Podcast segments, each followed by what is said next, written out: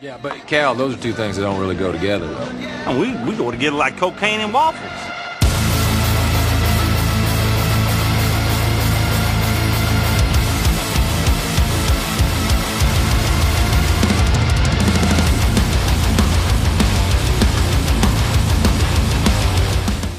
From the great Midwest, it is Cocaine and waffle.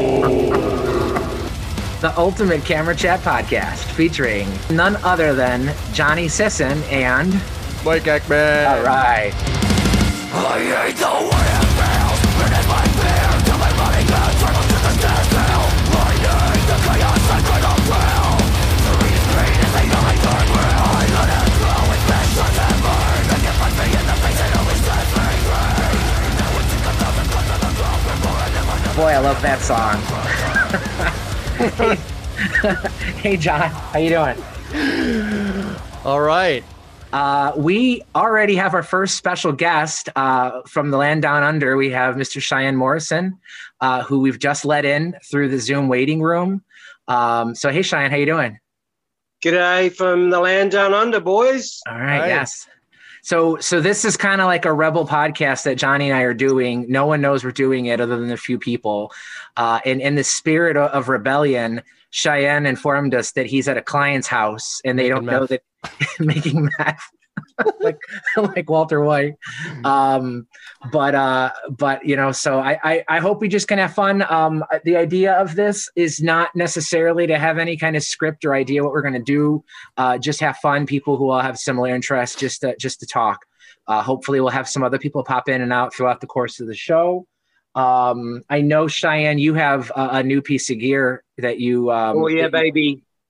What is I, it? so yeah, so I, I I don't know how you guys got this worked out or if it, what format's going to do, but I think like should ask every guest that comes on what's the latest camera they bought. This story. Okay. So this is mine. Um, now, like people will know me from the Classic Lenses podcast, and I've bought and sold a lot of lenses. And my holy grail was the Carl Carl Zeiss Jena 75 millimeter f1.5 Biotar, which Johnny really helped me. He was very helpful uh, at the old Central Camera, me getting that. Um, and I got it for a uh, really, really good price. And I had that for quite a while and I loved that lens and it fulfilled all my fantasies and it's really great. But I really struggled to get models here in Cairns and uh, I just, it wasn't like enough for me to have it. If I'm going to plan on moving to a big city and, you know, expensive lenses, yeah, I can use them. But I just decided to be really harsh and a guy made me a ridiculous offer for it. He said, no, he said he wanted to buy it. And I said, I, I, I said four times what I paid for it. And he said, yeah, I'll take it. He's like a like a nut. And so um, I got 4,000 Australian dollars for it. I'm not sure what that works out to US, maybe about $3,000. About 12, Everyone 12 bucks, I think. About 12, Yeah, yeah. bucks. But but the Ah. ship the shipping will be three thousand though, so Right. it kind of breaks Yeah. even. If it turns up, if it turns up, thanks to Joy. Yeah. So, and everyone's like, why did you sell it? Why did you sell it? You wanted that lens so bad. And like, it, it took me two years to find one. Yeah, I did. And yeah, it was great. And it was everything. But I decided I wanted to move over to medium format. And I'd read that there was like a uh, 10 centimeter f2 Biotar, which they made for the Exakta 66. And I had the plan of getting a medium format camera, buying that lens, getting it retrofitted, and then in my research, I came across cameras like um, the Pentacon 6 and lots of others, which people that are into medium format will know. And then even further down the rabbit hole, I came across the Norita 66, which has got the 80 millimeter f2, which is pretty much a Biotar formula. And then just uh, trawling the web one day, uh, going through stuff, looking at lenses, medium format stuff, I came across the the Rittreck six x six, which is the predecessor of the Norita 66. It was only made for one year, and the reason I fell in love with it was all the Norita 66s had black paint, which always comes off, and I'm just not a big fan of the black paint thing. Um, either it's perfect, and I'm afraid to scratch it, or they're scratched. Right. Um, and I like the old German silver cameras, like the Contax S I had, and the Praktina, and all those silver cameras. I've got silver lenses, and the Rittreck was all chrome, had a mirror lockup, which the other cameras didn't have. And a lady was on Flickr and she said, Oh, hey, I've got one of these. And do you think anybody might be interested in buying it? So I contacted her and over a period of weeks, I kind of negotiated with her and I bought it. And her dad had bought it on a trip back from Europe. I stopped over at Tokyo and bought a brand new in the box. Never Wow. used it. Wow. So uh, it was in the box with the original leather holster uh, uh, case, all the filters, the waist level finder, which is like the holy grail of these cameras, and it's fucking amazing waist level finder. Uh, the prism finder, all the bits and bobs, the whole kit and caboodle, uh, which I got for um, a thousand Australian dollars wow. um, absolute steal. So uh, I knew it probably needed some work. It needed to be serviced. I took it to Melbourne. I just went on a big trip to Melbourne. I ran three rolls of film through it, and yeah, of course, I had spacing issues, but the shots that I did manage to get, just killer. It's just beautiful. It's really lovely. It's like the 75 millimeter Biotar, but on steroids. Shoots medium format, six by six. Killer. Am I? Do I regret selling the 75 uh, millimeter f1.5 Biotar? No way. Uh, that Rittreck, man, I just love that camera. It's really ergonomics are beautiful, looks are beautiful. Waist level finder is just off the charts, like so easy to focus. Mhm. And yeah, loving it. So, and it's, it's with my camera repairman at the moment, getting some TLC because basically it's sat in a box for 70 years. Yeah. Yeah, that's always been, um, you know, kind of a, a double-edged sword. Is sometimes people seek these unused, you know, new old stock mint condition cameras, but uh, the odds of them working are almost nil. You know, Yeah, don't don't don't ask my camera repair guy about Contax S cameras. Like he just literally pulled his hair out and spent six months trying to repair the shutter curtain timing, and eventually just gave up. oh, really? And I'm like, yeah, he said if they really really look brand new and they're untouched and everything, Yeah. it's generally because it had a fault. Yep. So somebody bought it, it didn't work, they couldn't get it repaired, and they just put it in the bottom of the cupboard. And if you buy a camera and it's like mint, mint, mint, mint, mint, expect that it's going to need some TLC. That's been my experience too. I'm I'm I I if I'm I'm always I always have more faith in a well-used camera actually Yeah. than a mint camera as far as is it going to have problems or not. Because the the mint people- ones, like yeah. you said, they just they've been sitting. Yeah, the, the people Yeah. listening won't be able to benefit the video, but we do have a video on. But this is my F3, and I mean it's it doesn't show up too much, but I mean it's it's got brassing, you know, Yeah. everywhere. There's a pretty big dent on the pentaprism. The F3 is worn off. You know, lots of scratches on the bottom, and this Right. thing is as smooth as any F3 I've ever used. I mean, it Yeah. works perfectly. That's Uh, awesome. you could tell like someone used it. it. It's got no workup. Plus, you know, especially when you deal with some of the more like semi-pro cameras like this. Um, if a pro actually owned this, which is likely he did or Right. she, um, they probably got it serviced regularly because you know back then it, it was totally normal. You know, you take your car in to get an oil change or get a tune-up every once in a while. It was standard fare for these cameras to just get routine maintenance done on occasion. So yeah. when you get an old well, camera, Well, they're proper like pro cameras back in the day, like press photographers were using, uh, that the in every like big newspaper there would have been a like a tech department that they had the photo lab developing all the got the Mm. stuff, and there would have been a repair guy in there that would have serviced all the cameras as they Yeah. went in and out, you know, and like when they did big uh, like events back in the day, like uh, the Olympics and stuff, all the big camera manufacturers did free service for all the press. So Well- if you had Pentax or whatever, if you're a press photographer, you could just bring your camera in and they'd service it for free. one of the in one, one of my many discussions with Bob Rotoloni, you know, he he talks to me a lot about Nikon and their history and such.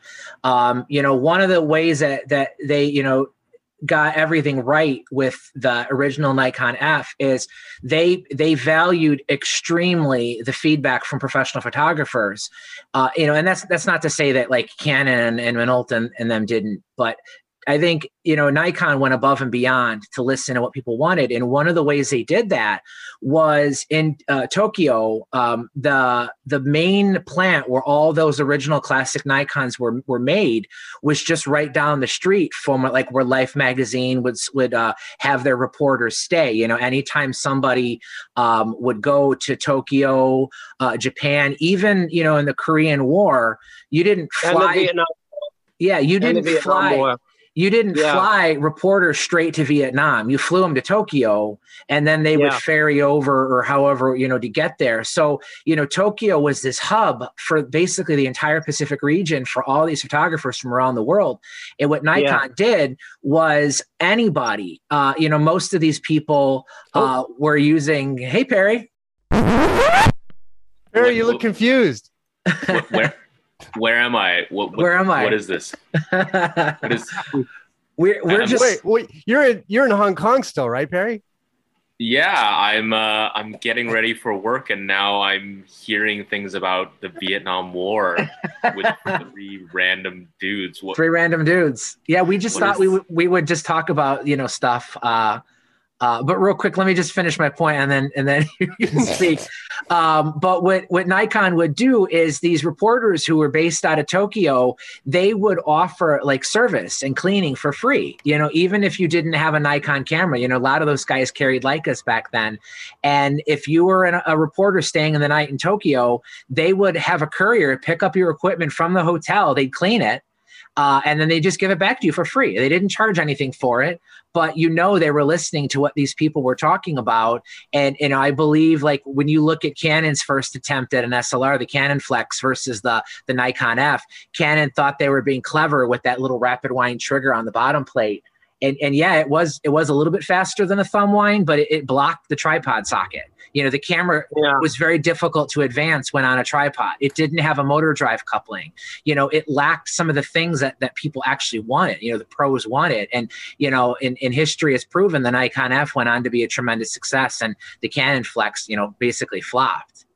Um, Yeah. But, but we were, Perry, we were talking about just, um, you know, picking up cameras that are in mint, new in box, never before used condition generally don't work. You know, you you got to expect to to send a brand new cam new old stock camera out for service before you can use it. Um, whereas some of the more well used examples have a better chance of working these days. So okay, Perry's still giving. So Perry, what time is it there?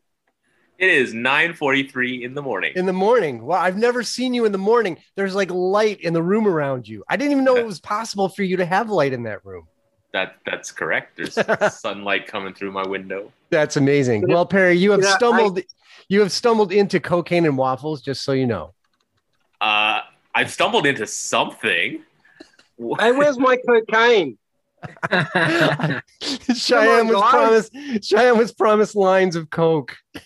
so Yeah, so we're, so we're doing normally, that, um, normally that, on the classic lenses, they're interviewing me at bloody midnight. And the, I think the last podcast I did, I listened to it and I was like, I sounded so stoned. It was because I was, it was one o'clock in the morning. I was so tired. I kept like talking about cameras and lenses and things. And I was like, my brain just was not functioning. Yeah, I know that better. feeling. Barry, Perry knows that feeling well. Look at him.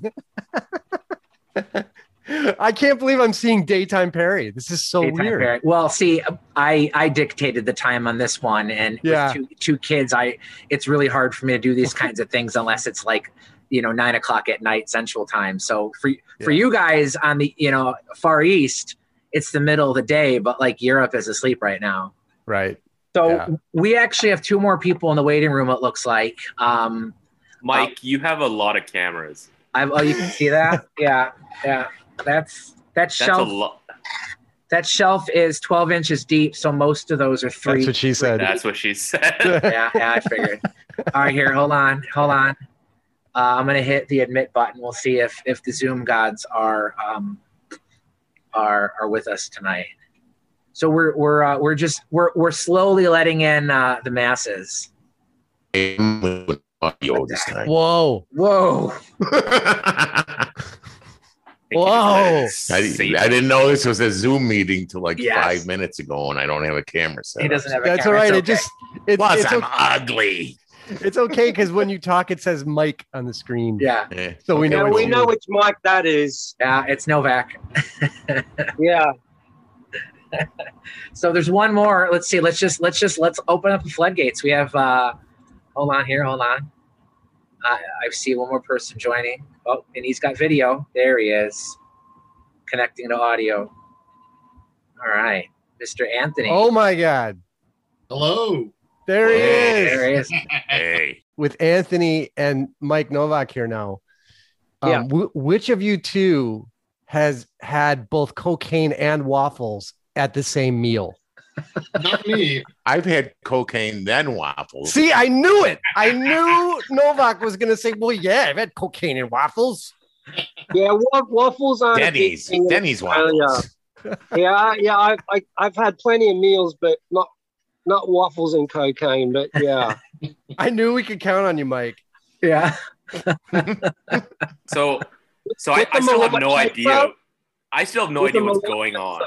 So so for Um, for anybody listening who can't see the video stream, Perry has been perpetually scratching his head. Like, what the f? So Anthony, don't- do you live at the mini golf course now?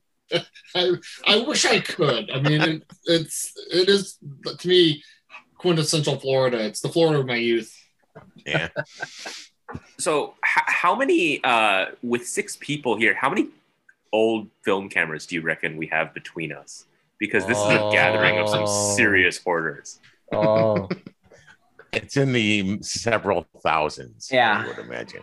wow. Yeah. I, I'm looking at just looking around my table and I have one, two, I have a dozen lenses and five cameras in front of me on this So- table. So let's play without standing up. I mean, obviously, Ah. I have a wall behind me, so I'm I'm emitting those Yeah. within arms from me. within arm's reach. What's the most interesting camera you could reach without standing up? Oh, Cheyenne, you're at a client's house, so I don't think you're going to be able yeah to play I'm this at my game. I'm at my meth I'm at my meth lab, so I left my cameras at home. I'm gonna, I'm gonna go with this one right here. Within arm's reach, I have a Kemper, Oh. a Kemper Kombi. Uh, That's hard to top. it's it's Uh, tiny. I think for me, it's slightly out of arm's reach, but if I stretch, I could get it. There's a Okay. there's an Agfa Record Three about a meter away from me. Okay. Oh, uh, Anthony has a Voigtländer Ultramatic. That's excellent. The Septon. Decepticon. Are, are we are we grabbing them? All right, give me a sec. Well, I could barely reach the Kodak Chevron. So Oh, he's got a Mercury. Yeah. So this is one of two options I had at arm's reach. Both both came from the back room at Central Camera that were going to get junked essentially. Yeah. Um, and then I have this thing that looks like a radio that's apparently a camera. Oh. I have one of those. It's up there though. I can't read. It doesn't. It doesn't qualify. It's a Brownie Super 27. What you know? 127 film. Yeah, 127. 127. What's cool is that actually has a two-speed shutter, uh, but you can't choose the other shutter speed unless it thinks you have a flash in it. So Check out yeah, the there you go. When, hidden when you bulb. when you open the flash compartment, you're actually slowing down the shutter to a slower speed. So it, it's Nice. like I think it's like one eightieth of a second normally, and it it goes to one fortieth with the door open. So I I have my uh, Bronica S2. All Cheyenne, right. you were talking about the Norita. Okay, I see some contacts. There's two of them. Oh, there's a two and a three. Um, no, Cheyenne, you were talking about the Norita wanting, um, you know, a, a quality medium format camera, and that's actually been sort of um, a mission for me. Is is I really want to find like a favorite go to medium format camera, and and I, I I always really wanted a Bronica. You know, you talked about not always liking black body cameras because they always get scratched and look like crap, but you know, for if I, I assume you've seen a, a Bronica up close, but like the chrome. Yeah, they're, they're nice. I like the I like the Bronicas. I actually got a really good deal on a um, God, was it the Mamiya six four five with six lenses, and exactly. eighty millimeter f one point nine. Yeah. But the thing was like the plastic thing, it just did my head in. And ergonomics, like it's I don't know, not my- a camera my- to carry around. My my new favorite 640 or medium format is a uh, plastic camera. So Nice. Mike, the, the lens. Uh, I'm holding up the same camera. Uh-huh. This lens Hey, there we go. is is one of I think the best out there. So mine, I have shot three rolls of film on this thing, and every single one of them has come out out of focus. And I've read that these have a common fault where there's foam uh, that hold the ground Hmm. glass in place and the mirror Oh. that degrades. So Yeah. I, I took the ground glass off, I took the hood off, and I was able to scr- you know, scrape off the old foam. And I have some felt that I, I use on other cameras. So I made n- a new light gasket with the with the felt, and I thought that would be good enough. Um, so I shot another robot. Nice. But Um, Mike, most importantly, did you chop up that old foam with a razor blade and inhale it? inhale it with some waffles. No, Yes. So I, I think I'm gonna have to send this thing like to finally get properly fixed because I really love the camera and I, I absolutely believe you Perry that the, the Nikkor lens is going to be fantastic but uh, it just it pisses me off that I t- I've taken this thing out three times and every every roll I've shot has, has been slightly out of focus like I don't know what I'm doing Yeah. Yeah, the, the thickness Mike- of the foam matters and Yeah, it degrades I know. over time. yeah But this is one of the best lenses out there. This this 75. Oh, I think Cheyenne. I got to cut it short, guys. Okay his co- That's all right. I got to cut Oh. it short. I'll cut it later, guys. All right. all right bye bye you later. Cheyenne. all right we lost one Oh, I, I hope I hope Cheyenne's okay there in the meth house. yeah yeah he warned us he'd have to drop out at any point because he's actually working right now so Yeah.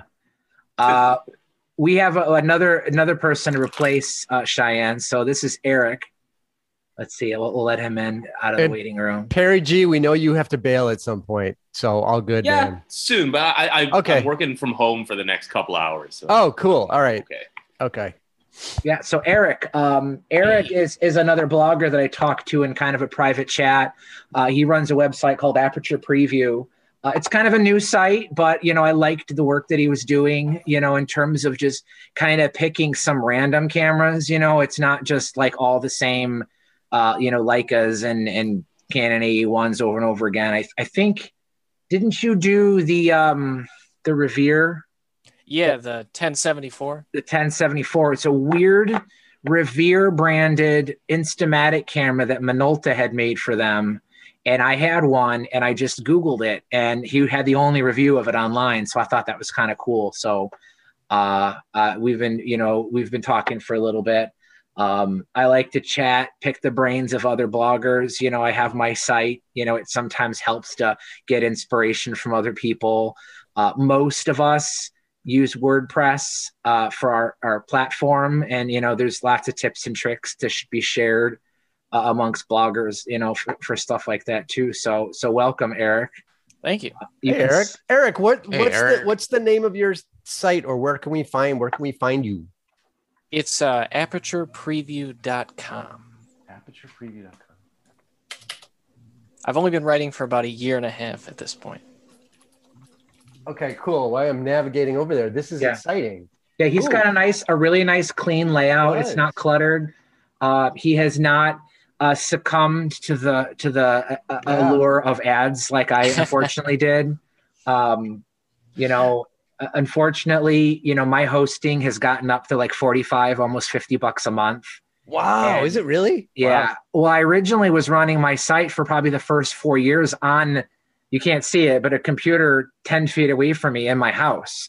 So like I was using my my own residential ISP, like was my website. So, you know, Comcast went down or my, we lost power, my website would go down. And, you know, I started getting those uh those nudges from Comcast saying that I'm starting to exceed my data caps Oh. so uh, I had I had to actually switch to a host, and the first host I picked, it was a little bit better. It wasn't that expensive, but the performance was garbage. So then I ended up having to switch a second time, and now I'm actually hosted on Amazon AWS, and it's a Wow. lot faster, but it's also a lot more expensive though. So wow. um, you know, the ads do help with that. Um, the, the remainder of my, I mean, I don't get a lot from it, but it's enough to cover the hosting. You know, on occasion, I'll, I'll pay for a premium plugin or something to make the site better. Um, you know, I, I've I've been fortunate. So many people are willing to loan me stuff, and while you know loaning doesn't cost money, I still got to ship it back. You know, Right. and and yes, I, you do. Oh, oh, Yeah. oh. I have three of Novak's cameras right now. Really, Uh, is the only thing I miss is the take up spool for the EXA because I EXA. accidentally shipped, Oh, that's right. with the. With oh, the I gotta make Rectaflex. sure. I gotta make sure I put So that now back I in can't there. shoot my EXA until I get that. Yeah, Like, you okay. know. I'll get it. I'll get it to you. Um, the what's Mike had sent me three cameras at the same time, and I, I've been done with the Rectaflex for a while. So wait, Mike sent you cameras and you actually used them? Yeah, of course. Yeah, yeah. the, I, the reason I ask is that Mike Mike loaned me his XA4. You never Which even shot a roll in it. never even put a roll of film in it. Was so excited, never even shot it. Finally got it back to him. What three weeks ago? Yeah, something like that. the XA4, Anthony. That's something you recently mentioned that you want to get right. The Yeah, I've been looking for one for a while. I just picked up a you know like a brand new XA, but I'm still looking for a four. Ask ask uh, Mike Novak. I hear he's got one. Yeah. well, Anthony actually sends them back. You know, I still have his 10F though. Yeah. so, so Anthony's friends with this collector. I, I feel like we could talk about him because it's highly unlikely he'll listen to a camera podcast. But um, this guy, this guy Bernard is he's like a former art dealer, right? Like a European art, fine art dealer, like a guy who like had galleries where million dollar paintings were sold. I mean, the dude has money. And he started collecting cameras, what, like in the 50s, 60s, maybe? he started, you know, the Mercury that I got, he was in his teens and he walked into the office at Universal the day they went bankrupt. And he saw that they had like their display case with like every camera that they'd ever made. And he ran home and asked his dad if he could borrow enough money to go back to the Universal office and buy every camera that they had on display. Yeah. I mean, uh, he's And got. because he had a he had one So of the does he have the giant chevron cameras. then? What's that? Does he have the giant chevron then? I think that was a universal prop. He's used don't in. Lost in Space. Oh, at Gill- Gilligan's Island, it was on there too, wasn't Yeah. it? Land, Land of the Giants. I No, but he said yeah. Univer- Universal, the company that made the Mercury, not Universal Studios. Oh, okay. Yeah. Well, so So I've after seen- cocaine, Novak. Nah, well, you know, I think it's too many waffles. he he shared with me um his catalog and i mean like it's like looking at a McKeown's guide or you know Sugiyama's Japanese guide collector cameras you know it's like half of it is like wood and brass cameras from like the 1800s I mean I I looked through this guy's catalog of cameras he owns and it's only a partial of his collection. And honest to god I couldn't name half of them like that's how obscure so so but this guy is like in his upper 80s he's got a um a very peculiar uh opinion of people. Like he'll just say he hates somebody because he saw a picture they took and didn't like the way it looked and therefore you, you, he won't even talk to you. Um i talked to him or actually anthony said hey you know I, I'd, i'm i'm in because in, he's in florida too. He's like i'd love to come down and see and see uh your collection. Didn't he like yell at you or something? Well, like- I, I wanted to interview him, and because I, I mean, he's got such an amazing life story, and you know, he just basically exploded and said he did not give interviews and had no interest in talking to me about it. Yeah, like he'll get angry, you know, like you'll ask him a question, he'll just uh, downright get pissed off about something. But it's like, you know, he he and he keeps his collection in like a warehouse. So like it's not even in his home. So I'm picturing there's like some storage locker somewhere in Miami that's got millions of dollars worth of rare cameras that no one has ever seen before. All temperature controlled. they all temperature controlled yeah but i mean and he's in his upper 80s like i know his wife recently passed away so you know the, the clock's ticking on him too but you know he'll sell things on ebay but anything he sells he gets serviced first like i don't even think he's actually making money off this stuff i mean his prices are kind of high too but ju- you know anything you buy from him is is is like mint um i think cheyenne uh he left but i think he's actually bought something from him before too um I think He has a, he has amazing stuff listed when it shows up. Yeah, yeah. He it's it, you know he's one of those sellers like if you buy something you know it's going to be perfect. Like Right. Yeah, like both Um, of those contacts came from him. Yeah, the, your medalist did too, Yeah. didn't it? Yeah.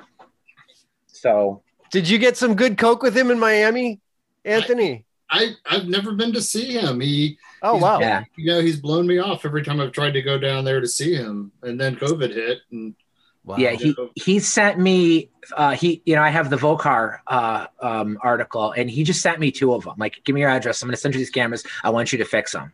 So I got them, and I I couldn't do it. Like you know, I mean, I tried. Um, the good news is I didn't make them any worse than they were, but like I ended up just sending them back and saying, I'm really sorry. I tried. I, I couldn't. You know, he wanted to pay me. I'm like, I'm not going to accept money from you if I didn't actually accomplish anything, you know. So I packaged him back up. I, you know, I said I'm real sorry I couldn't, and he just he cut me out like the soup Nazi, no soup for you. so he, he's like angry at me, like I couldn't restore his Vokars. I tried. Um, Yo, guys, I have to bounce in a couple minutes. okay, Um, but Perry but- still wants to know what we're doing. I, I still have no idea what's going on, but I want to drop two things before Yeah. uh, before Yeah. we bounce here. Um, Ekman, yes. since you pulled out your Bronica, okay. have you tried using this as an adaptation platform? An adaptation Oh. platform. No. Here's here's why. Uh, Nick Lyle recently got one of these, and he had no idea it could do this. But Yeah. you know that The Helix the comes out. lens, Yeah. lens comes out, right? Right. mhm, And then separately, Correct. the focusing helical comes out. Right. But in here is a 58 millimeter screw thread. Okay. And because the mirror of the Bronica goes down and doesn't flip up, there's a little bit more space to play around with. So with this screw thread, it's actually, a, even though the flange distance is a bit long, it's actually a really, really good platform for randomly adapting uh, old, you know, lenses off whatever to, because you just got to get them on this, and it's sweet. So what lens uses the 58 millimeter screw thread though? Nothing. But what I what I do, for example, is like, for example, right over there, I've got an It's old, a perfect platform if you can invent a lens out of nowhere. No, I no, think no, the you just- you get Hellmann's Hellmann's Adapter. mayonnaise jar uses a 58 millimeter screw thread. So you're talking about an adapter? So what I do is I get like a 58 millimeter to whatever, and put like so. For example, I have over there a Kodak Ektar something or other from a. I, it's either a large format lens or like from um from some kind of folder. Mhm. Um, and you just you get the 58 to whatever size you know screw thread is on the back of the lens you want to adapt, and then you just get it on there. Okay. I will Yes. um I, I I obviously have to fix the um the focus problems, but um I will definitely try that. You know, I mean being able to, to you know, like everybody adapts lenses to digital, but being able to adapt something different to to film could be kind of cool too. But I, I do love the camera. You know, You, you know what? You know what works uh, astonishingly well on medium format?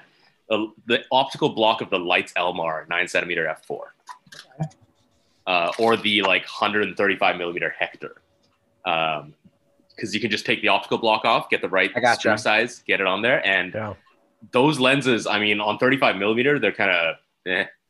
But I like them on on 35 millimeter. no, they're Yeah. nice. They're they're Yeah. nice on uh on 35 mil. But man, that Elmar on medium format is excellent, huh? it's, it's phenomenal. Yeah. Sweet. All right, I will. I will. I am going to do a review on the Bronica eventually. Here, I don't know if I'll be able to get it serviced before I do the review, but uh, you know, Johnny and I were talking before. Like, I'm actually not a very good photographer, so uh, you know, like 20% of my reviews actually talk about the images. Um, Hmm. You know, it's more about the history and the use of them. So, you know, I'll, I'll point that out. Like, if the images end up looking soft, that there's a reason for that. But I do Right. love the camera. Um, I love the look of it. I love the chrome. I, I definitely prefer waist level finders on those style of cameras than the eye levels. I just Yeah. feel like an eye level on like Hasselblad or Bronica, I feel like I'm holding a square brick to my face and looking looking through a peephole. Um, I, so I, yeah, I think if you get this thing in the right hands, it Yeah. it, it's it- lethal.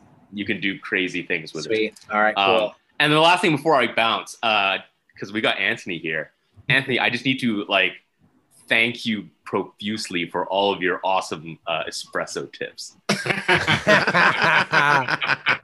because for Christmas I got my girlfriend a um, an espresso machine, and, and she's a bit of a caffeine junkie.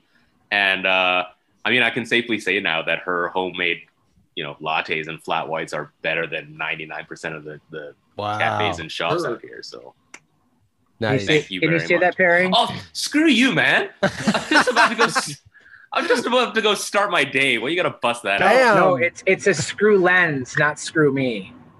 Have you used it? It's it's hazed up. I got to get it clean. I mean, I, I could shoot it, but it's it there's internal haze. Do you I get mean, that from Paul Reibold?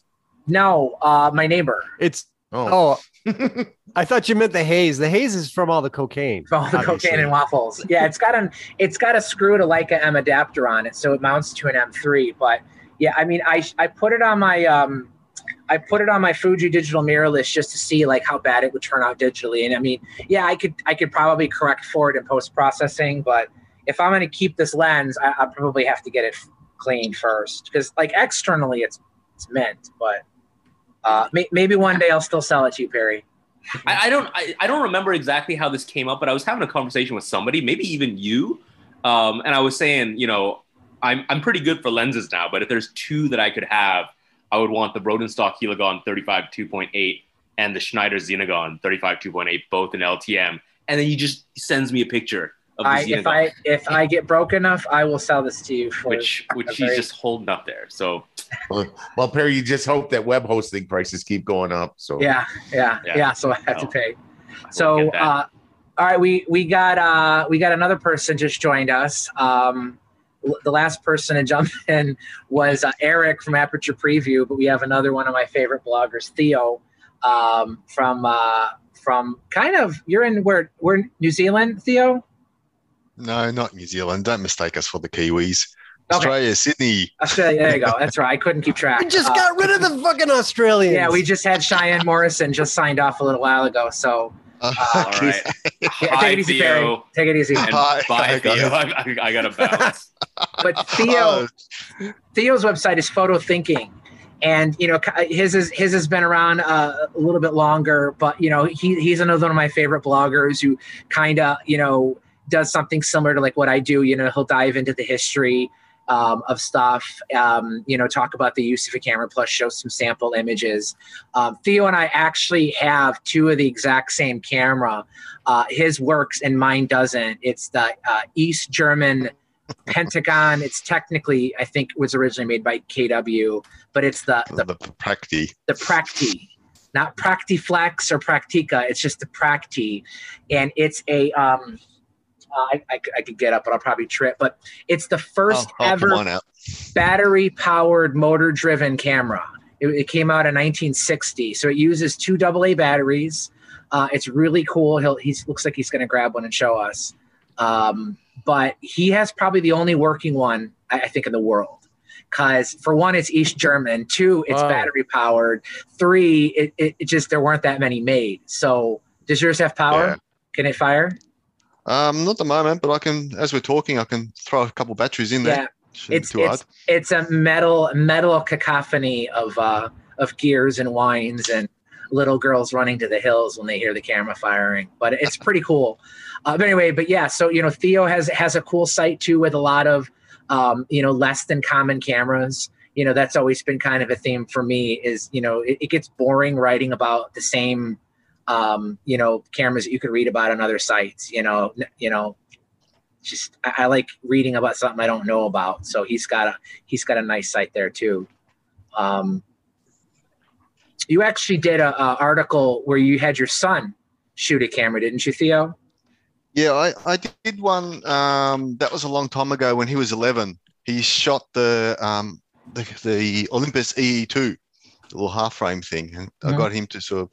I did it as a bit of an interview, but you know, interesting enough, as they get a bit older, they then start to not want to do those kind of things. So I thought I'd jump in when I could. Yeah. So uh, yeah, we have we have Eric on. Um, Anthony is, is still here, and Mike Novak does not have a webcam, but uh, but he's he's over there in in, in uh, Fort Dodge, Iowa. Fort Dodge, Iowa.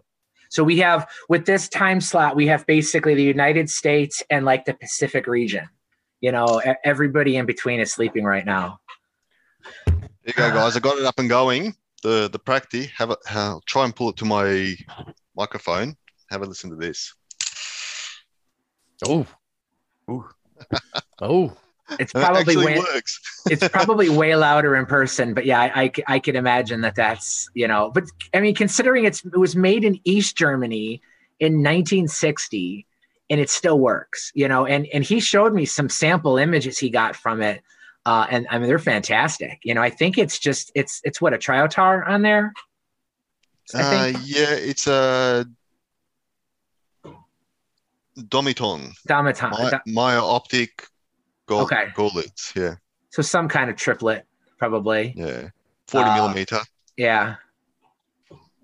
Um, But it's brilliant. It even, it, I mean, it even still, the metering still works on it. So, um, which is actually quite amazing for, for a camera that age. yeah, pretty cool. So uh, before you joined, Cheyenne was sharing uh, his latest gas pickup, which was a Rittreck, which is the predecessor to the Norita 66. He bought Yeah, it he was telling me about that the other day. new in box. Yeah. So what? I'm just just waiting for it to come up for sale. and will. I've switched to I've switched to large format now. I'm selling all my medium format crap. for, for anybody listening who doesn't know Cheyenne Morrison, uh, he might possibly have the world's supply of unopened packages of film, and he'll get like he'll get like ninety rolls of like one twenty seven Kodak Gold, and then he'll just like, okay, I don't want to shoot this anymore. I'm selling it. You know, Uh, And- I think he'll- I think I think Eric in Belgium might have a little more film. Yeah, that's Cheyenne. true. You're right, Eric Yeah. Cass Slewis. Yeah, Cheyenne wrote to me last week and was like, "Hey, uh, you know, I, I'm I'm shooting this medium format now, and I'll never shoot 35 millimeter again. So, do you want to buy all my Orwo uh, 35 millimeter?" um, and you know, if I I've got like six cameras out for service right now, and if I if I hadn't you know been a little bit you know exposed, I would. I, I would buy it, but I'm still waiting for the package he shipped to me in Ah, October. kidding. Oh, really? What would you buy Yeah. from him? I did. He sent me a Christmas present, some some Oh, of okay. Orwo film, some other stuff. I don't even know because I never got it. Um, Anthony got his, and he said it looked like I got run over by a forklift. Mine showed up five months after he shipped it, and it literally looked like it was like tied to a, a truck wheel and just. Okay, no, mine, mine.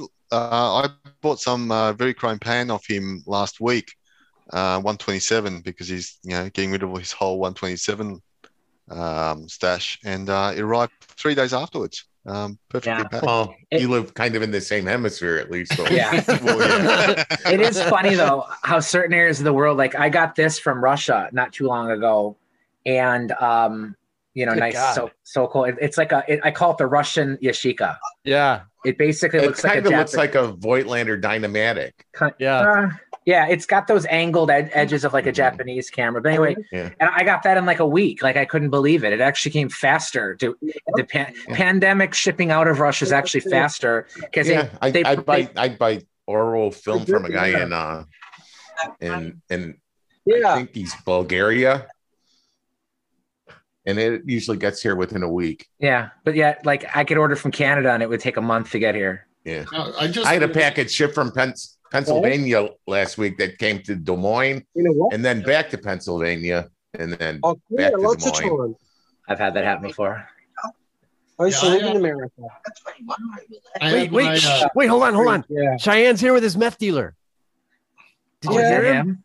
Yeah. That is When I him. was 21. I We're think. live. We're live with Cheyenne and his coke dealer. I think. Gu- Classic camera Spring. and voyeur podcast. Oh, shit. I didn't realize I was back on again. He heard us talking about him. I was listening Does that mean we've got to stop brag- talking about him? brag off my film deliveries. And yeah, Mister, yeah, I'm going to send some more Orwo.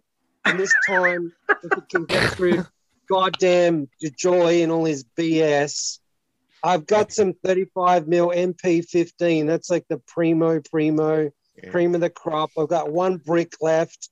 I'll send it in. I, I hope this time bloody turns up.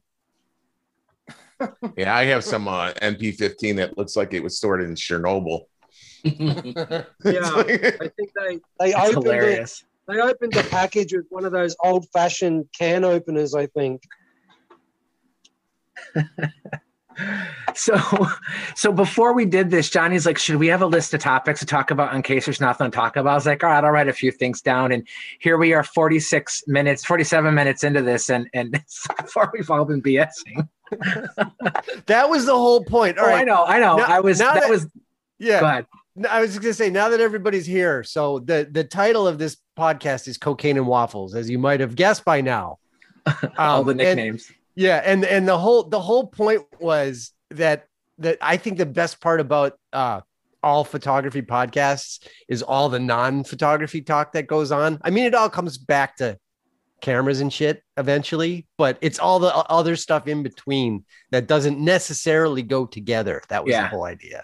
Well, you know, I, I've I've been a guest on on the Classic Lenses pod, podcast a couple times. Um, there's two guys up in Canada um, that that I've you know been on uh, podcasts for.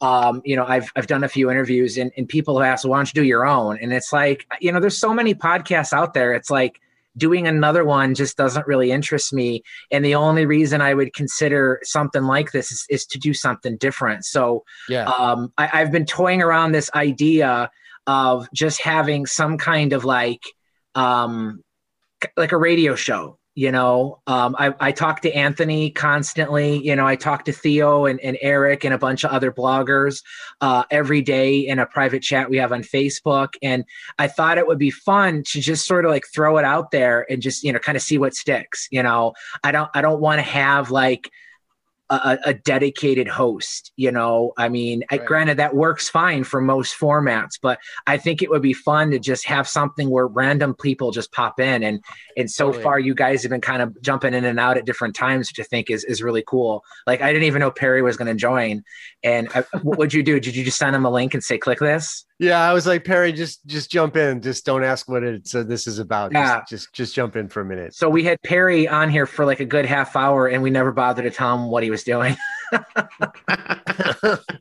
which will be great when this shows up as the Classic Lenses podcast, which it totally isn't. we're we're kind of hijacking the Classic Lenses podcast for the yeah, yeah, just for the week. Just for we'll, the we'll see what happens. This is this was a proof of concept, I guess. right. Um, so I guess you know maybe why don't you know we already know what Cheyenne has. It's new.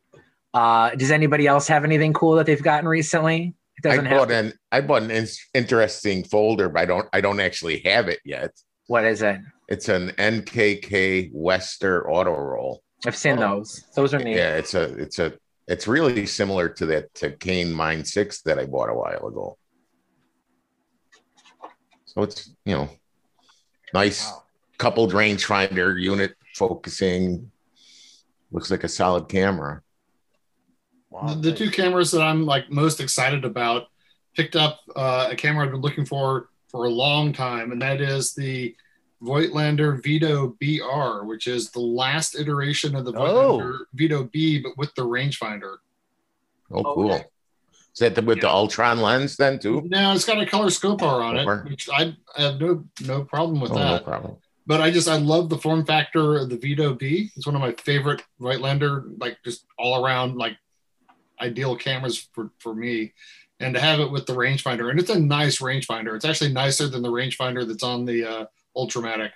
hmm Uh, and then the other was the Semiotex or the uh, Leotax Semi R, uh, which I'm just actually Ooh, taken by that camera. yeah, nice. That was a Bernard camera, wasn't it?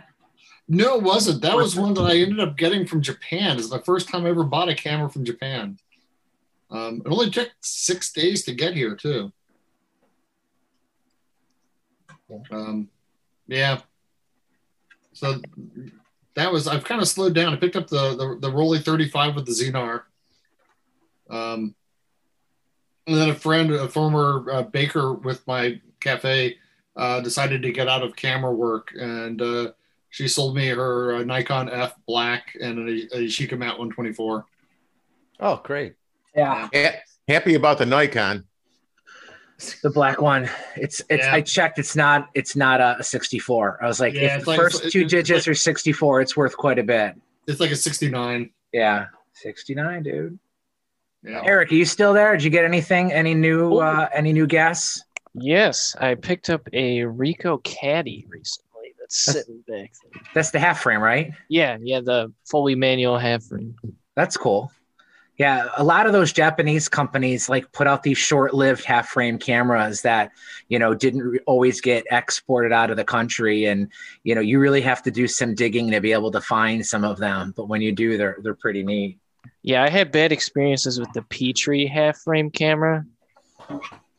Petri's never worked, dude. I know, I know. don't. I I was had just so many sevens at this point that I, I tried shooting them once and the shutter. No, farted. yeah.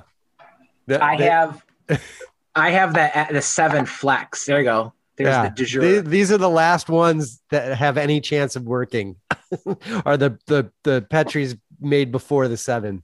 I got the I got the metered the metered. Yeah, one. there you go. I got a Oh, couple of those it. too. yeah. It's the only one that's metered. It's not even coupled. I don't think. No, right? It It's just not gives you it just gives you a reading, and it's up to you whether you want to use it or not. right. I was shooting my uh, Fed Micron half frame this last weekend and didn't realize that the uh, the GOST adjustment dial, the ISO dial, had been completely. Uh, there was like no friction on it at all, and it would just freely spin whenever I'd pick it up, and whenever I'd wind the camera, it would just randomly go to a different uh, ISO setting, um, Okay. which I didn't realize until after I shot an entire roll. Um, and then afterwards, I'm looking at it going, every time I wind this camera, it's at a different ISO. oh Um, yeah, that's annoying. Auto bracketing. Yeah. Is one, one of these, one of these. Oh, exactly, with, exactly. with the red body. There That's we go. great. And, uh, but yeah, it kind of made for an interesting roll of film because uh, it was some old expired uh, Fuji Superia 400, and and no two frames are the same. I got I got a fun half frame story. Um, Mike Novak had um, an AGFA memo, which um, Ansco Oh. and AGFA both made memo cameras about ten years apart, and they used their own proprietary cassettes. And uh, Mike, you were missing one, or you didn't have any, I think. And and I said I, I had, didn't have any for the for the um Ansco. So I sent you two of them because I had a couple extra ones just so you could shoot it. And then, you know, he shot the Ansco and then you recently shot the Agfa too, because they use the same cassettes. Yeah. Um, and, and he was telling me he wasn't too happy with it. And I, I looked at the results. I'm like, well, that looks really good for half frame. And he's like, what's, what's, what's up with you, man? This isn't a half frame camera. And I'm like, well, mine is. And I didn't even realize it, but they actually made that camera in both full frame and half frame. And without even realizing it, I had the less common version of it. Uh, but it's it's otherwise the exact same camera. Like they didn't even bother changing the lens. So like the half frame version is literally just cropped. Wait a Yeah. second. I thought it was only half because I have a half. I have the half frame also. No, it's No? more commonly found full frame. Huh. And actually, those pictures didn't really turn out that bad. I was just cranky. he he was coming down from his cocaine high. Yeah, it was all the it was all the cocaine that They were all out of waffles at, He was out of waffles. at the Village Inn. So here, I'll pull mine out. If anybody, I know, like anybody listening to this can't see the video, but I'll have a review of this up soon. But the best way to tell, I mean, well, the best way is just simply look at the viewfinder. If it looks half frame, it's half frame. But uh, how the um, how the Agfa memo and Ansco memo cameras work is they use this thing on the back to advance the film. So it uses some kind of claw that's on the pressure plate Yeah. and it, it just basically pulls the shutter. I'm sorry, Yeah. the film. It pulls from one cassette to the other. See, yeah, it just. I guess you really can't see that, but um, it pulls from one cassette to the other. But the half frame to- version only goes halfway across, whereas the full Huh. frame version goes the whole way. So Uh, I, I I gotta go assume get mine. so I have to go And you could use either the Ansco cassettes in there or the Right. Agfa. Yeah, but it's I mean it's an attractive camera. And what's what's another cool piece of trivia about this is it's typical German uh, leather, nickel, you know, nickel plated metal. It's got kind of that brownish tint to it. It's an Agfa branded camera, but it's made in the United States. I mean, this was Yeah. actually made in New York. If you can see that, made in Binghamton, New oh. York, USA. So, See, mine, You know- mine has that stamped on the leather in the back. oh, does it? Doesn't Mine have doesn't. that plate, yeah. No. But you know, most you know, most people know that Agfa-Ansco had a partnership before and after the war, and some Agfa cameras were branded for Ansco and vice versa. But this is the only one I know of that's branded Agfa, but actually made. Yeah, yours is the same as mine, John. Yeah. And uh, I just double checked. I opened the backup and it's uh, half frame. Half frame, yeah. And it has one. It has one cassette. You Ooh, there's- actually and there, there's a note in this cassette. Oh, I remember. This is the uh, I got. I there was this massive estate sale I went to in about 2015, and see here's a little tag.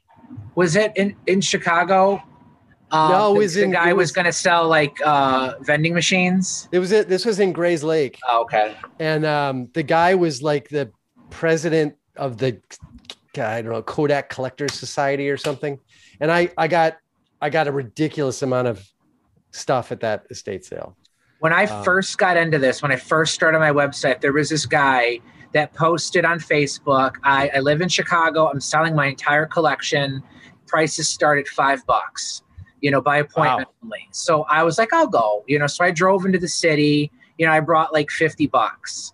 And I mean, this dude had like everything. I mean, he had everything from Kodak box cameras to like mint condition Rolleiflexes, and he was liquidating this stuff left and right Wow. and and I did pick up a couple cool things, but I, I think back to that sale. Like if I knew then what I know now, man, I would have done some damage. Well, yeah, Mike, this was the the the sale I'm talking about is the one that I went to, and he had several The with the Kodak panorams. pa- panorams. Yeah. And I saw them and I'm like, eh, yeah, those are interesting. I'll come back tomorrow thinking Yeah. nobody else is going to come buy them. And of course, everything was gone the next day. Yeah, But they, were, they were, they were like mint condition on the shelf. Yeah. You know, Johnny and I both have the exact same camera. That's the one that got away is the Kodak number four panoram. yep. uh, the one for anybody who's been to my site, I reviewed two of them, only one of which worked, but it, it worked great. And that was a loaner uh, by a guy who, when I had it, said, you know, what, just give me 75 bucks and you can keep them. And I was like, nah, you can have them back. And then, like a month later, I'm like, hey, are those cameras still available? He's like, nope. And now they go for like three, 400 bucks Yeah. It's crazy. each, you know? Hey, speaking of which, Mike, are you you still shooting my uh, Horizon? Yeah, uh, I did the first roll. Um, over there somewhere. I know you want it back. I'll get it back to you. Um, yeah, here it is. Here it is. We were just oh, talking by the way, Mi- Mike Ekman still has my, uh, your peas. yeah, my kid, my, my, uh, my P. Here's Anthony's Horizons, and I have the F twenty one. oh, you've got the Tokarev. That's, that's awesome. Yeah. This- This is a much cooler looking camera. I love Right. the way it works, but it sucks to load. I actually hate this camera. I, I load, I load mine only in a dark bag because it, I don't know. It's you such a pain in the ass. It You the- don't waste a roll of film. Well, uh, the supply and take up spool, it uses regular 35 millimeter, but Right. the supply and take up spools are four separate pieces. Yeah. And you have to, there's like a spool that goes inside a sleeve, Right. and then there's a cap on either end that Yeah. holds it shut. So you have to do all the, and the orientation needs to be observed. Like it, they're not, they're not reversible. no, Like, they're not have, reversible. You So have to get it correct. and I have a good story about mine because I I got mine and I didn't realize till I got another one that whoever had my Tokarev, the guy had massively modified this camera. Like there are all sorts of areas that are ground down and polished. So like he somebody shot the hell out of this camera and they they modified it so all the little things that are problematic, all the light leaks and everything, that whoever shot this thing had taken care of all that stuff. Oh, wow. And Yeah. I- and I didn't realize it until I saw an unmodified version of that camera. So it's it's crazy. He even had a metal insert made that goes around the film where the film sits. okay. I think I think to modify it so it focused closer. I mean, it's, Yeah. cra- it's crazy. There's actually a website you can go to that has hacks on things to like add another speed, how to do close focus. Right. Uh, right. there's there's actually like you could make it close focused, but then you lose infinity. Um, there's a couple other mods you can do to those cameras to you know technically make them better. And like I said, very cool camera. It's an awesome shelf collector piece. You know, Vlad Kern has like a hundred of them. Oh, I I shoot um, mine. I love it. Really? Ah, Yeah. maybe, I should, maybe I just need to give it more effort, and then I can It's- give Anthony back his Horizon. it's such a pain though. I mean, you, Yeah, it is. I have to I have to mark down. I have to keep a log of every frame that I shoot, so I Yeah. don't so forget to you know wind, and you have to wind it yeah, just right. you have I to mean, count how many times the needle goes around for yeah, one it's exposure. a real pain in the ass. It's Yeah. not like using a camera. No, no.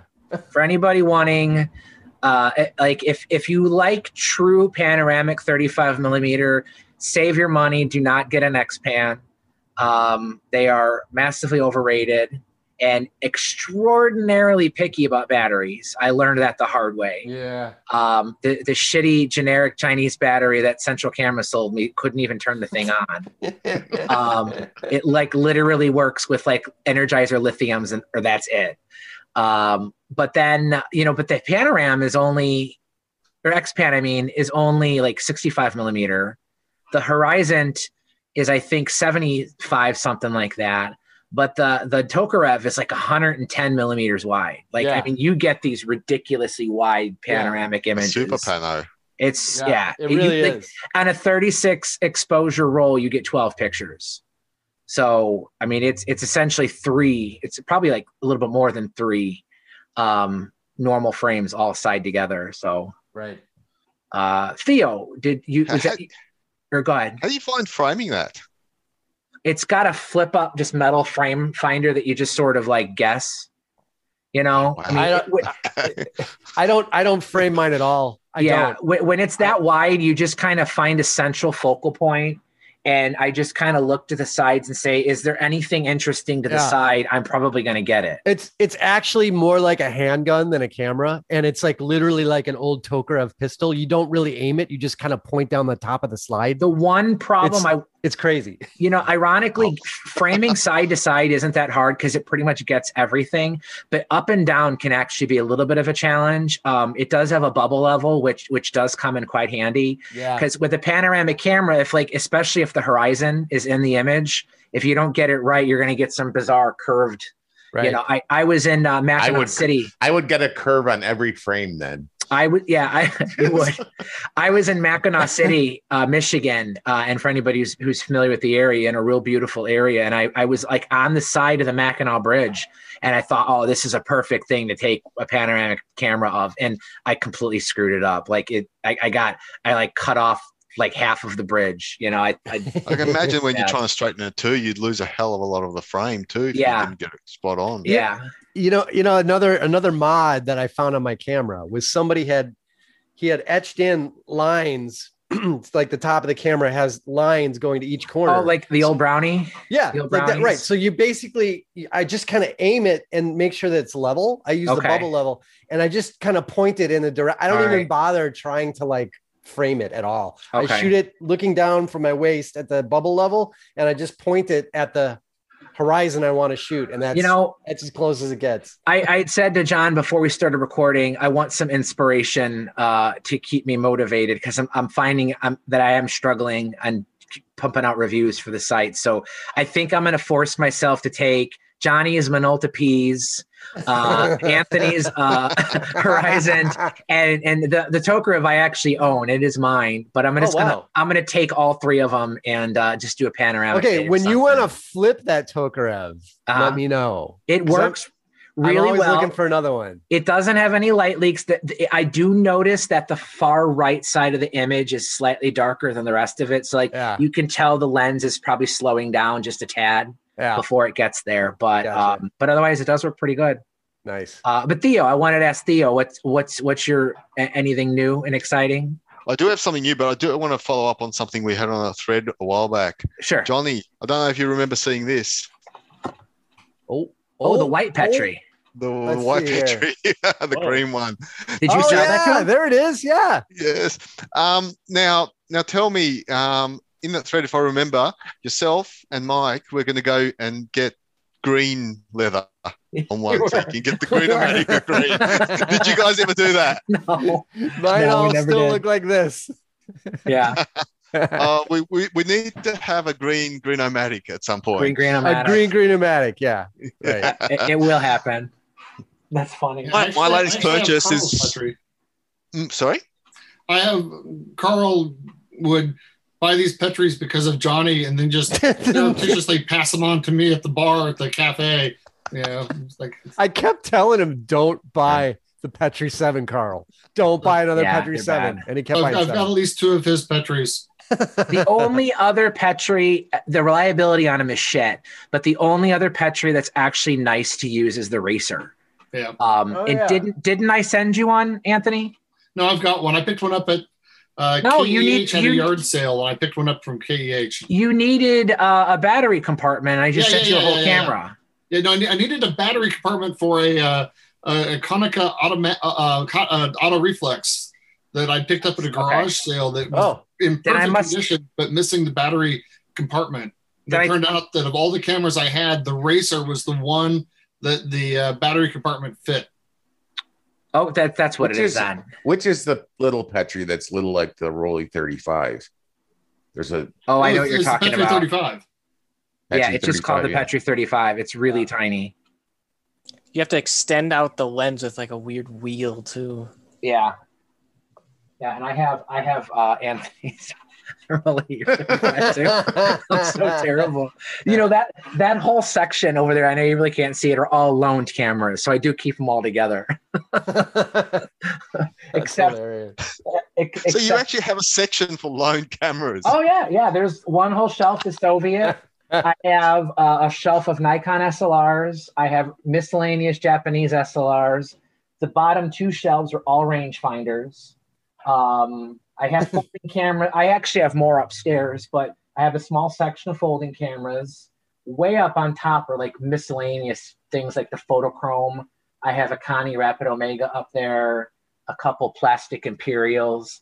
This side over here, you guys can't see, are the few point and shoots that I like. Um, I have this thing called a Goko Macromax, which is this really crappy, all plastic, cheap point and shoot, but it focuses down to 10 millimeter or 10 centimeters. Um, and you don't usually see that in like a cheap, uh, here, I'll show you. Um, you don't usually see that. I mean, this thing weighs like 200 grams. It's tiny. And when this thing was new, oh, it actually came with Yes. a support that screws onto the tripod socket and it has a platform. There's supposed to be a Yep. frame. So if you want to do macro shots, you have this frame that's attached to the front of the camera. right. And, and as long as whatever it is you're taking a picture of is in that frame, you know you'll actually because the parallax is so severe, you know, that close. But to have a cheap plastic, I mean, like I said, this thing weighs nothing. But it, it's cool because you don't usually get macro like true macro on a on a point and shoot. so That's how you do macro work underwater with the with the Nikonos. Is they there's a wire frame that you just Yeah. press up against what Yeah. you want to take This- a picture of. This works exactly the same way, but again, I mean, we um mike we had at central camera the owner had bought like a hundred of those on closeout yeah, and we had literally like a hundred of them stashed away i'm really glad they all burned because oh really? yeah because sucks. he we had him he had them out for like 129 or 149 and we never sold a single Yeah, one and i'm like worth- we're never we're never They're worth sell ten them. bucks. yeah exactly exactly Yeah, So I, I, uh, you know, for anybody who doesn't know, you know, obviously Central Camera uh, was was arsoned uh, last. What was it? Is it May, June? yeah It's been almost Yeah. a year. it's been almost Um, a year But the previous February, they had a flood in the basement. The, building is so old. Johnny used to have a joke of what are all the ways you could die at Central Camera? You know, like tetanus. You get bitten by like a radioactive rat. yeah it was actually uh, a board mold. game mold was one Yeah. of them you know there was an old like iron furnace that like didn't work anymore but like at any moment it was going to collapse there's probably lead paint anyway asbestos asbestos. Yeah. But anyway the, the basement you know had, had you know you get 100 year old camera shop. I mean it's, it accumulates a lot of stuff. And there was one point where they um, had a flood and they's like we need to get this stuff out of here. So john's like the boss isn't here today. Mike if you want to go to the basement anything you want just throw it in a box. And i rescued like 50 cameras from that. Um, and i think mike i gave you you needed a back for something that i for one of you. the for one of the uh words in ed- edix yeah that's right the Edixa. Edinex. Edinex. Edinex. Yeah, I that, that came from there. Uh, I was Oh, able wow. I was able to restore a couple Aries rangefinders. Um, Ah. There was a couple lenses I was able to trade to somebody that like you know I mean not, it wasn't worth much, but like somebody wanted. it. I was like, well, I got one. Um, so yeah, that that proved to be good. But then I just I think of how many other things were still there that oh yeah if I would have had a little more time, I could have rescued more crap, like Right. more Goko Macromax. Now it's all slag. yeah. yeah exactly So what what is what's the status on that then? I saw um a picture of of their setup in the the, the health food Yeah. store. I was I was actually there about three weeks ago for the first time since last March. Um, and they, yeah, they have the space immediately next door that's been that they've opened up, and um, they actually have quite a bit of stuff in there. I mean, they have a lot of chemistry and they have film. They have some cameras out. They're doing processing. Um, they're taking cameras in for repair. I'm not sure where they're sending them, uh, but but there's an entire so there's an entire back room, Mike, that looks like what the basement was like before, except everything is on those wire rack shelves. Yeah, yeah. and there's there's probably 25 wire rack shelves. I posted some photos in I think negative positives. I posted an update with photos. Saw those. Yeah. Mhm. Yeah, did you saw that? Okay, so I Yeah. I can I could share those photos in this. Yeah, I don't. I this must as have well. missed those. But yeah, there's. I mean, I actually actually what I am going to be doing is I'm going to be working there probably a couple days a week, just going through and cataloging everything. for eBay, Well, for eBay and just to sell, but the Oh, thing is, most of it, I would say 90% of it is never going to work again. So Yeah. I'm actually, I, I really wanted to do this with at a previous date when we had all that stuff that was in the basement that you saw, Mike. I, I always wanted to do a thing where we sold them almost as collector's items and like you could buy for a flat price, reasonable price, like a camera from Central Camera that came with a little thing that said it was from Central Camera. yeah. So You can open a lamp shop. or open a lamp my- shop. I, I there there was a guy who used to come in and buy lamp cameras e- en masse for lamp making, which I'm fine with. I don't give a fuck. I mean, most of them are never going to work again. People are so precious Yeah. about them, but they're never going to work, you know. So I'm like, if you want to turn it into a lamp, that's fine with me. But I would really love to sell them as like as is. Just if you want an old cool camera, here you go. You Yeah. know, but there I have to go through and catalog them all before we can even put them out. So Yeah. It's hundreds and hundreds of cameras. But I the the best part about that story is I'd filled up a box of cameras and John's like, all right, you know, let's go upstairs. But he, then he's as he's walking up the stairs, he's like finding Argus C3s like in random spots in the wall, and he's just throwing them in the box. Like, just get this fucking thing out of here. And so I I walked out of there with with probably a dozen. In fact, I have one. I don't know if I can reach it.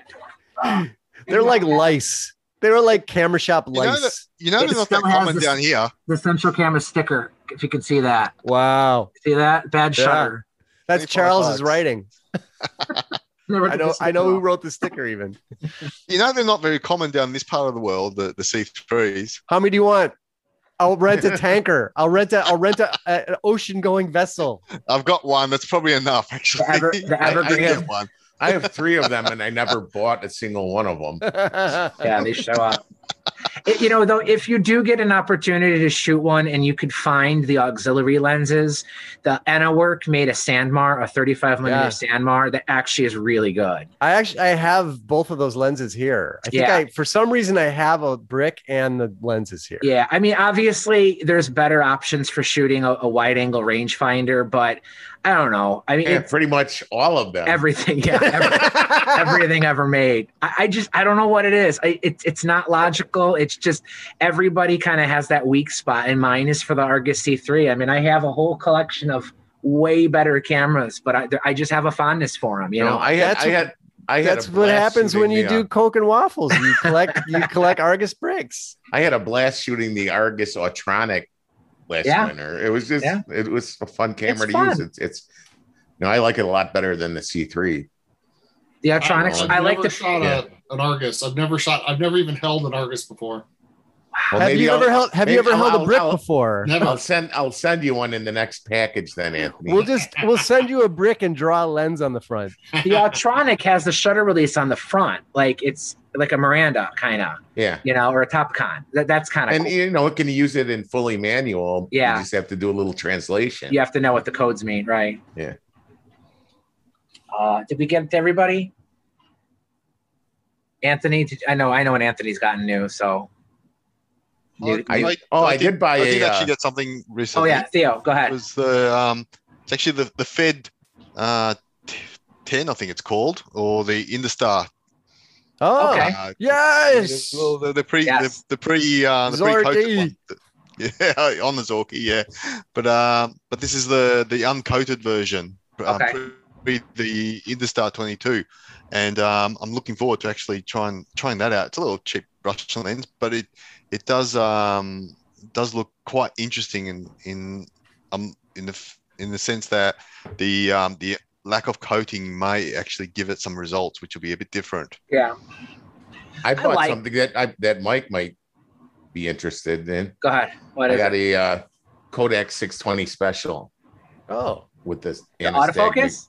No, with the anastig anastigmat special lens. Oh yeah, yeah, yeah, yeah, yeah. Yeah. Okay, No, not not Yeah. the monitor, but the Yeah. 620 special. gotcha. And you know what? The bellows look like I- I can actually patch them. Wow. Wow. I just did the review on the Regent, the Kodak Regent, which uses 620 film, but it was it was made in Germany. Uh, it's a Nagel camera, so it of course has leather bellows, which work fine. Uh, Nice, but that yeah. was that was It- really nice to shoot. It's it's the. You thought it was nice to shoot? Well, let me rephrase. I got nice results. I got nice results from it. I actually Yeah. like I like the flip up view. The rangefinder not only was broken on mine, but even if they're it all worked, they're all broken. Yeah, Yeah. even if it did work, it would be completely useless. But I, I did Mhm. actually like the flip up viewfinder. Um, the results were fantastic, and you know, I mean, Well, it's got any- a great lens on it. yeah, yeah, Man. yeah. The focusing is like really really awkward. Oh, look at that! What am I looking at? I can see frame lines. That one actually works. Look at that. I can see. Yeah, I- those come up pretty good. So Oh, there's a Zorky. There you go. so speaking of Z- Zorkies, this is my my 4K, but I got um I just got the Orion lens, which is the 28 millimeter. Um, it just I, I actually bought it from Fedka, the guy in uh, New York. Yeah. Fed, Fedka.com, and he he was out. So I, he's like, I dude, I just sold the last one. Do you mind if I have it drop shipped to you from Ukraine? So this just arrived from Ukraine the other day, um, and I have also the nice Voigtländer 28 finder because I got a hard on for these things. I have a serious Yeah. hard on for these things. Um, so yeah, I have now a kind of uh the the 28 millimeter setup on the Zorky. It's cool. nice. The thing I like about these Zorkies is that little rubber bumper. Only the 4K has that. Yeah, the little rubber bumper Yeah. that, that slaps. Yeah, I was gonna say mine. Mine still got the, the wheel. Yeah. Ah. the, the, the regular four. He's got the earlier one. I- yeah. I actually need to get one of those because I mean, you know what? I, winders are hugely overrated, in my opinion. Um, and this camera is goofy. It's got like the silk screened numbers on the dial here that just. Oh wear yeah, off. yeah. So that the the four that you have is a nicer camera. I really need to It- get one. it- I, I, I it's like actually mine. quite quite um, interesting. I just don't put Silberra film in one of these things. It slips out, and I, I did that with a couple of rolls, and you end up getting about halfway, and then the rest of the roll effectively becomes one long photo. It just slips and slips through because the, the film is so thin. And wow. But uh, it gave the um, when I got it processed, and they they basically gave up on trying to work out where to cut the the actual film to speed so I've turned up and they've gone. They just shoved this roll at me and gone, "You figure it out." Nice.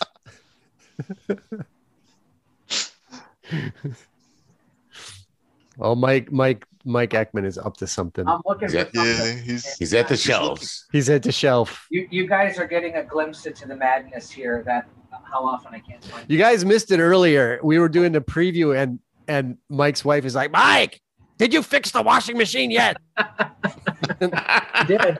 I did. It's fixed. I'm Did doing fix my it? show. That was great, Mike. Mike's like lickety split to fix that washing machine. Yeah, yeah. Oh, the hell? Oh well. I was gonna show you guys something, but I can't find it. So anyway.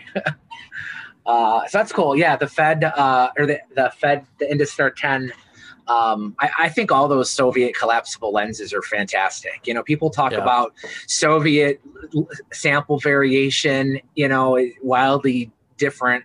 I think maybe that was true later on, but the earlier Soviet stuff, you know, from the 50s and even into the 60s is, is Yeah. pretty damn good. Yeah. Uh, I mean, I I have I've shot Canon, you know, screw mount Canons and Leica screw mounts that have pinholes in the cushions, whereas some, you know, Soviet stuff works okay. You know, it, it's just luck of the draw. You know, you, yeah, you you could get a bad Kiev, you could get a bad, you know, Fed, you could get a bad Zorky, but you can get a bad anything. You could You get know. a good Leningrad, maybe. Yeah, yeah. Sometime. Yeah. I But have the, the, the difference is you're not going to cry too much if you do get a bad, you know, Soviet cameras compared to if you end up with a Leica. Well, right, exactly. You could buy five of them, and, and one of them will probably be okay. You know, whereas you spend the money on what people ask for some of these things, um, and and there's just no guarantee it's it's going to work. You know, you got to get it fixed. Um, So, all right. Well, we've gone around the room. Uh, I have I have uh, an article going live tomorrow. Um, I'm doing a showdown between the uh, Leica M3 and the Nikon SP. Oh, I'm, I'm calling it the best ever. No, no, no, wait. rangefinder. no, no, no! You're should've not. You're the calling it. You're calling it Godzilla versus Gamera, right? Godzilla versus Gamera. I should have sent you the contacts to a. the, the context yeah yeah um i i picked those two because i mean technic i mean they did compete with one another. The m3 came out in 54 but the sp didn't come out till 57 uh but you know the the m3 both came first and was still in production when the sp went out. Um i i'd always known that you know there there actually weren't that many Nikon rangefinders made. Um, earlier this year, I did the review of the Canon Seven, um, and I have Peter Dechert's book. Um, if you ever want to learn about Canon rangefinders, this is one of the best books to get about those. But he's Yeah. got production numbers in here, and a surprising fact is there were more Canon sevens, just the seven, not the 7S, made than all Nikon rangefinders combined. all of them from from the first Nikon one all the way to the S4 SP, the last one made. that does not surprise me. there were only like 120,000 uh, Nikon rangefinders from an all series is made, and there were like 130,000 Canon sevens made. So when you look at the um, uh, the Leica M3, I think the total production on those was over like 200,000. wow. So you know they're they're they're definitely produced in larger numbers. Um, I I do at the end kind of like a price slash value because you know like I, I I'll let it a little secret. You know it's it's taken me like a, millennium, but one of these days when I do shoot Johnny's Minolta P's, I'm gonna do that in a head to head with the Hasselblad uh, X-Pan. oh, um, nice. And I, I anticipated doing this. So I actually, back when I had the X Pan still, because I sent it back, I actually took a picture of the two cameras side by side. And I mean, obviously, the X Pan dwarfs the Minolta, but you know, obviously, the X Pan is a more capable camera in every regard. But the value proposition, you're Right. talking about a fifty to maybe one hundred dollar plastic point and shoot Right. versus a five thousand dollar behemoth, and for for what is essentially 50 times more money Right. actually getting 50 times more camera and and for a long time i i i lusted after the x-pan because i remember when they first came out i was actually working for a commercial photographer when they came out and we were both when that camera came out i mean he was shooting hasselblads you know for the day job right? Because everybody shot hasselblads back then. It was like a requirement if you were working with art directors. So we were you know shooting hasselblads and the x-pan came out and we were both like dying over that yeah camera they are neat. you know? They're neat but but I, I mean i have been so with all the other panoramic stuff i've done i have been so cured of the thought that i need an x-pan because I, I I- don't want to carry it around either. I'd rather i love my Even- little even if it really was that good like Yeah. even if it transcended anything uh, and and it was this this this life altering experience shooting it it's just not worth the money right you know and and Yeah. i i had this thing it was loaned to me and you know the guy who loaned it to me not only gave me the camera but all three lenses a, the Wow. wide angle the 90 i think it was a 90 millimeter i don't remember anymore it's, it's on my site but he, not only that he had even the proper hasselblad filters oh the filters wow that because yeah, the be- one I had had that too. Yeah, because It- yeah wow. for anybody who hasn't seen an X-Pan, it you know it's not a swing lens like like the Russian ones are. It's just a really wide angle lens. And the problem with any wide angle, no matter how good it is, you're gonna get some vignetting. So to to avoid on a on a panoramic image with a super wide angle lens, t- t- you don't want the edges to be significantly darker than the middle. So what they did was they made these filters. They look like normal, like neutral neutral density filters, but they're they're darker in the center than the edges. And the idea is is that they artificially darken the center to kind of match it to what the natural edges already are dark to kind of give Right. you Is isn't there a filter like that for like the uh, super angulon um Yes. large format. Mhm. Yeah, it's like a, it's got a star in the center or something goofy like that. So, but the thing is that that filter's like 150 bucks, probably even more than that. I don't even know. But like this whole kit, he sends me this camera and all the lenses. He's got all the correct body caps and lens caps for them, you know, and and each filter was worth 150 200 bucks. I was like I was happy to shoot it. I was happy to get a review out for it, but boy, was I glad to send that thing back and and if I had paid what it's worth, uh, like Johnny said, I'd be terrified to take it out. Yeah. You So what's your what's your thoughts on the six seventeen, the Fuji in that case? Oh man. I'll let you know when I I, can I touch was one. in I I was in Montreal. Isn't there a, uh, a, a Linhof? What is it? Tech Yeah. Techno That's a I six- Rama was or in something? Montreal just like three months before the lockdown. And I was in this little camera shop and I picked up a couple of like M42 lenses, but uh, the guy like, hey, I'll show you this camera is behind the case or behind the, the, the counter. And he pulls out this suitcase and flips it open and it's a it's a G617. And he's like, I just I just want to get rid of it. And he goes, you know, maybe a a thousand dollars Canadian. And I didn't get it. Oh my god. Oh, you didn't get it. Oh my god. Oh, I would have been snapping that up in I know. a flash. I know. Just- I'll, I'll show you guys two more things. Um, you mentioned I don't have the, the it's nowhere near as cool as 617, but um, the I love this Fuji. Oh, yeah. 645 wide. Oh this cam is great. Oh. It's Yeah. it's it's That- not just a, a point a medium format. Yeah. 4.5 by 6 point and shoot, but it also has a wide angle lens on it, which is just Mhm. awesome. Nice. My favorite. Very nice. That's my new favorite. Yeah, Yeah, you've been shooting with that this week, Mike. Yeah. Some of the best pictures I ever took.